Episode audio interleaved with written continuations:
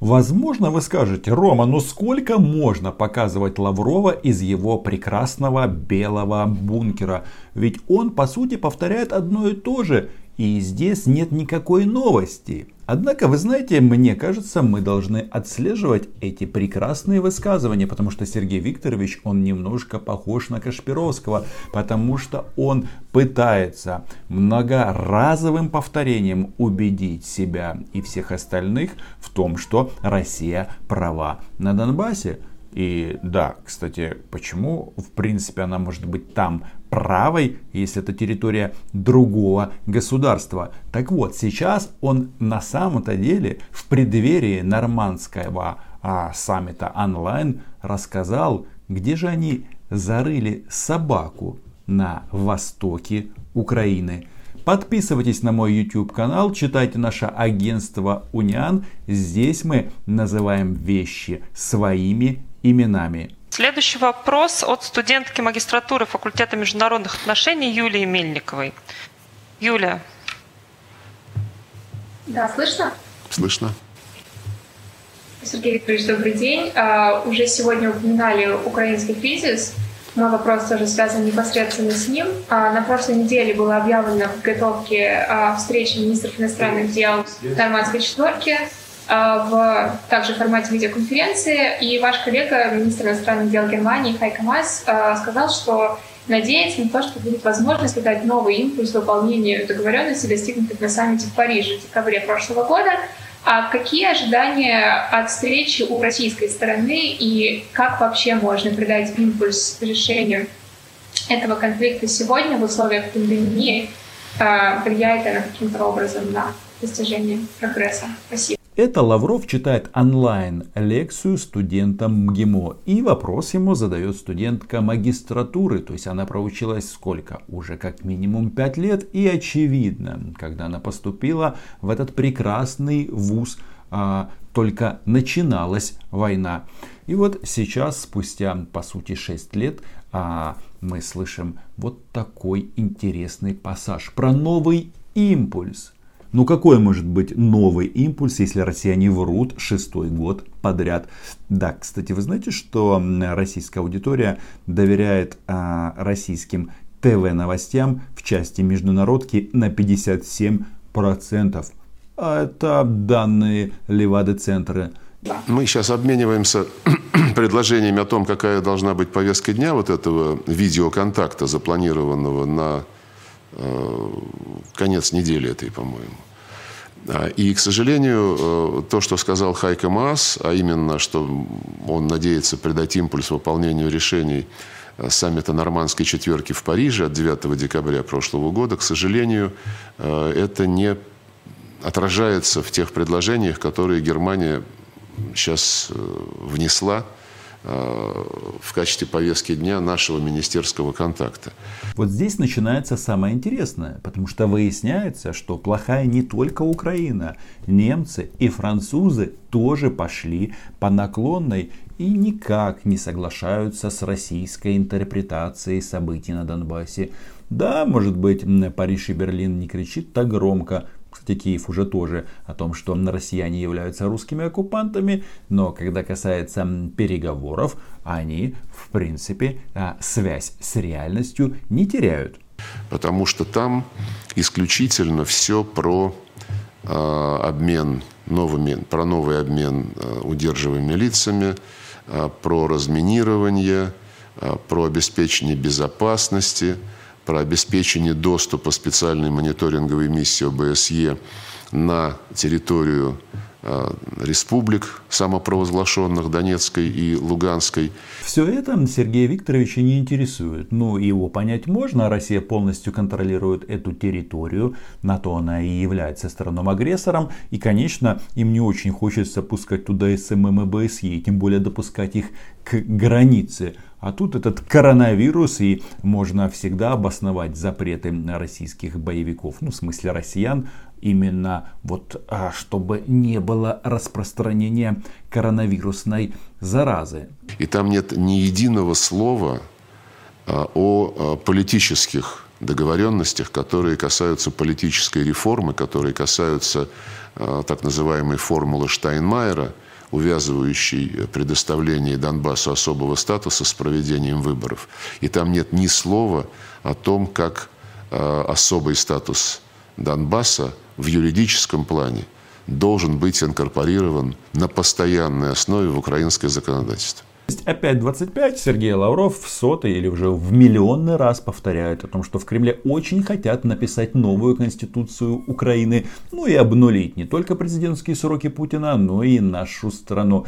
Очевидно, немцы это прекрасно понимают и хотят говорить хотя бы о гуманитарных вопросах, разминирование, обмен пленными, но россиян это не интересует. Подумаешь, какие-то люди, какие-то мины, важное же, что добиться закрепления оккупационных администраций в украинском законодательстве. И это, кажется, выглядит очень странно, тем более Россия продолжает грабить эти несчастные регионы, закрывают там заводы, фабрики, ну то есть уничтожает русский мир все, а нам просто продолжают говорить, что вы должны что-то сделать. Особый статус, слушайте, Донецк и Луганск это действительно особые территории с особым статусом. Это же факт. И жизнь там сильно отличается. Они там живут по-особому. Это все практически дословно решение Парижского саммита Нормандской четверки. Решения, которые в соответствии с позицией лидеров четырех стран, лидеров нормандского формата, должны реализовываться вот буквально в эти недели, в эти месяцы. Да даже уже срок прошел, потому что все исходили из того, что если все, что сделано в Париже, будет выполнено, включая вот эту политическую реформу, о которой я упомянул, то следующий саммит планировался предварительно на апрель, то есть вот на нынешний период, в Берлине. Ни о каком саммите речи быть не может, потому что все, что согласовано было в Париже, блокируется. Блокируется все, что не ведет к деоккупации украинского Донбасса. И это даже странно в связи с тем, что у нас в офисе президента работает Ермак, и Сергей Лавров его регулярно хвалит. И, кстати, сейчас тоже будет хвалить. Но, знаете, они нам что рассказывают здесь? Что не будет встречи новой с Путиным, если Зеленский не согласится выполнить все российские хотелки. И я вот думаю, кто решил, что встреча с Владимиром Владимировичем это какой-то главный приз или что? Блокируется в работе контактной группы и в деятельности парламента украинского и правительства украинского по причине той позиции, которую занимают киевские власти. Не киевские, а украинские. Еще раз, где у нас враги? В правительстве, в Верховной Раде и люди, которые работают от Украины в трехсторонней контактной группе.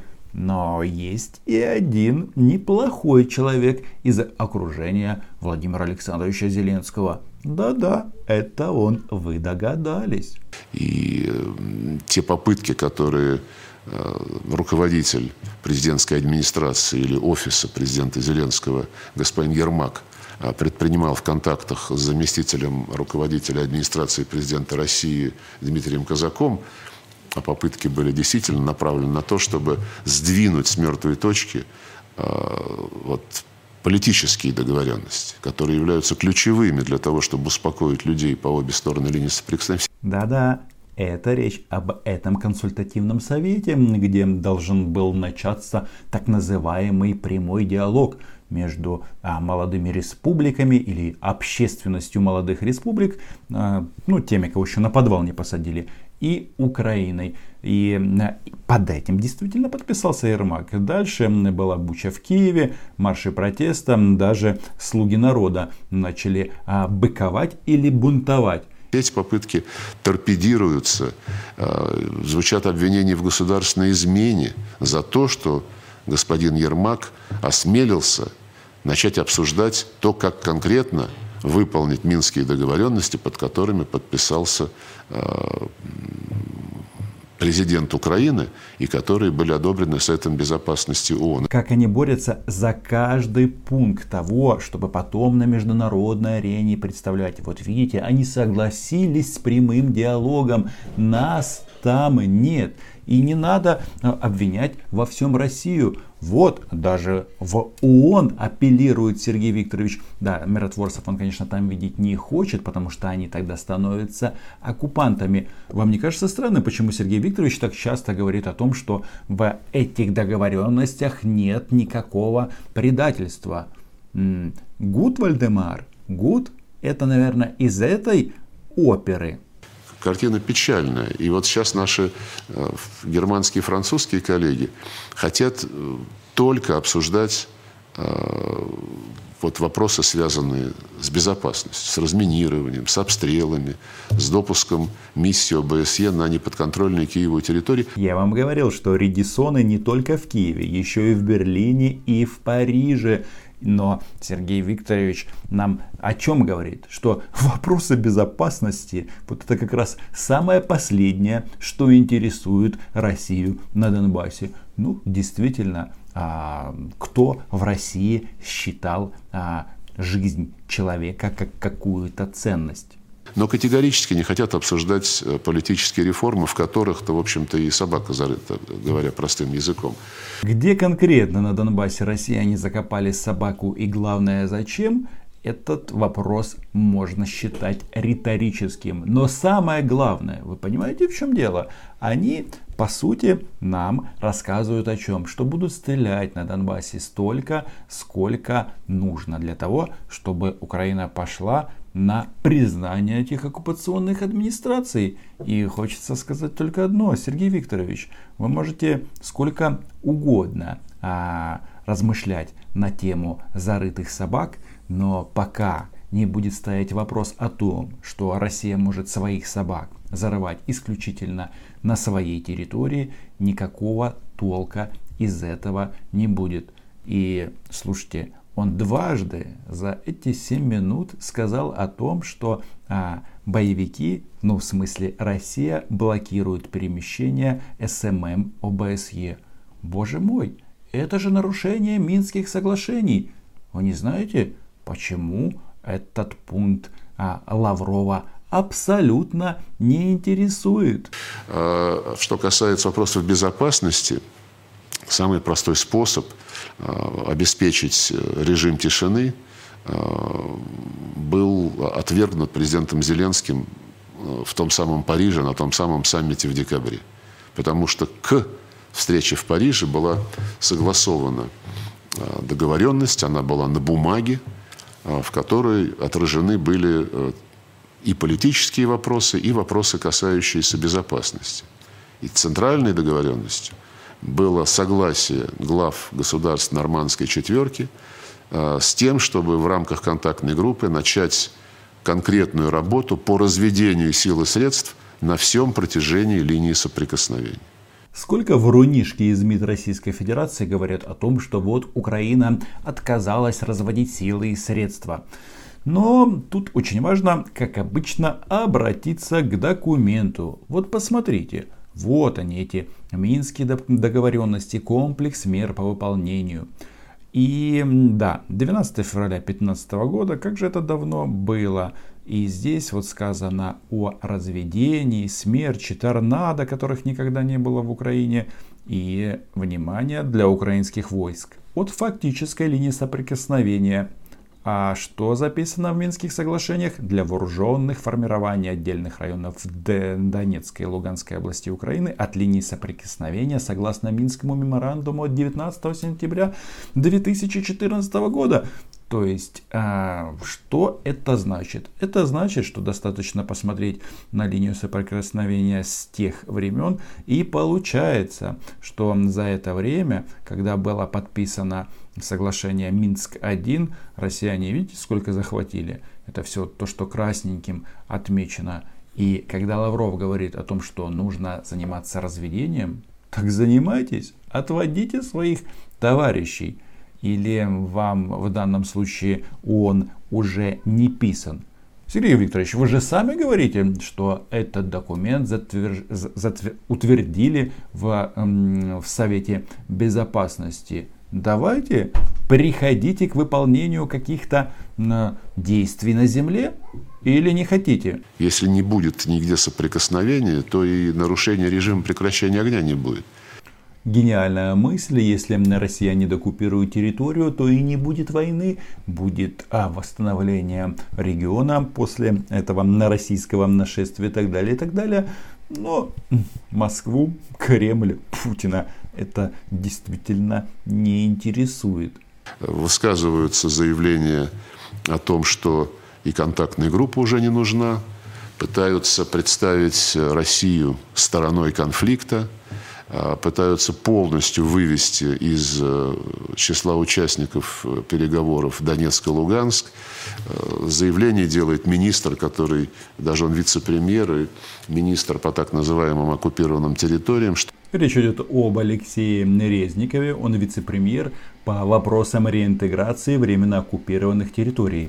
Оккупированных Российской Федерацией. Но как они пытаются все время втулить своих гауляйтеров. Хотя, знаете, это вообще-то какой-то абсурд и очень странные люди. Вы представляете, захватили часть области, кошмарят ее 6-й год и называют себя министрами, президентами, главами, премьер-министрами. Но суть от этого же не меняется. Это же как было пол области. Одна в говне, а другая под украинским флагом. Так и осталось. Контактная группа состоит из 3 участников. Это Украина как жертва, России как агрессор и ОБСЕ как посредник. А там Донецк и Луганск это вообще то ли наблюдатели, то ли вообще никто. Сергей Викторович, не наблюдатель, а никто. Это вы правильно подметили. Для нас контактная группа действительно состоит из 3 участников. Это Киев, Донецк и Луганск. Так записано в Минских договоренностях, что подавляющее большинство вопросов, которые согласованы в Минских документах, должны решаться через прямой диалог между Киевом с одной стороны, Донецком и Луганском с другой. И вот тут выясняется, что глава российской дипломатии, который так часто апеллирует к документам, запутался. Он решил, что это 3 стороны, Украина и оккупированные части Луганской и Донецкой областей. Но на самом-то деле, знаете, почему они всегда забывают слово «трехсторонняя контактная группа»? Вот это слово «трехсторонняя» в российском лексиконе, оно отсутствует, а в документах оно есть. Потому что трехсторонняя – это Украина, Россия и ОБСЕ. И действительно, Россия, кем она может являться в таком ключе? А эти, нет, продолжают бить себя в грудь и рассказывать, что они... посредник, играющий тренер. Поэтому в контактной группе 3: Киев, Донецк и Луганск, Россия и ОБСЕ посредники, которые помогают им разговаривать, а по большому счету должны заставить Киев выполнять свои обязательства. Поэтому я, честно говоря, к сожалению, больших прорывов каких-то от этого разговора не жду. Еще предстоит большая битва за то, чтобы заставить и Киев, и Берлин, и Париж говорить о том, как выполняются, вернее, почему не выполняются политические разделы французского саммита. Заставить, продавить. Российский гоп-подход. Но вы слышите, только что на наших глазах образовалось 2 священных блока. Украина, Франция, Германия и Россия, которая играет тоже почему-то втроем. Они используют названия 2 украинских областных центров для того, чтобы показать, что они тоже не одни, и используют слова, в данном случае Луганск и Донецк.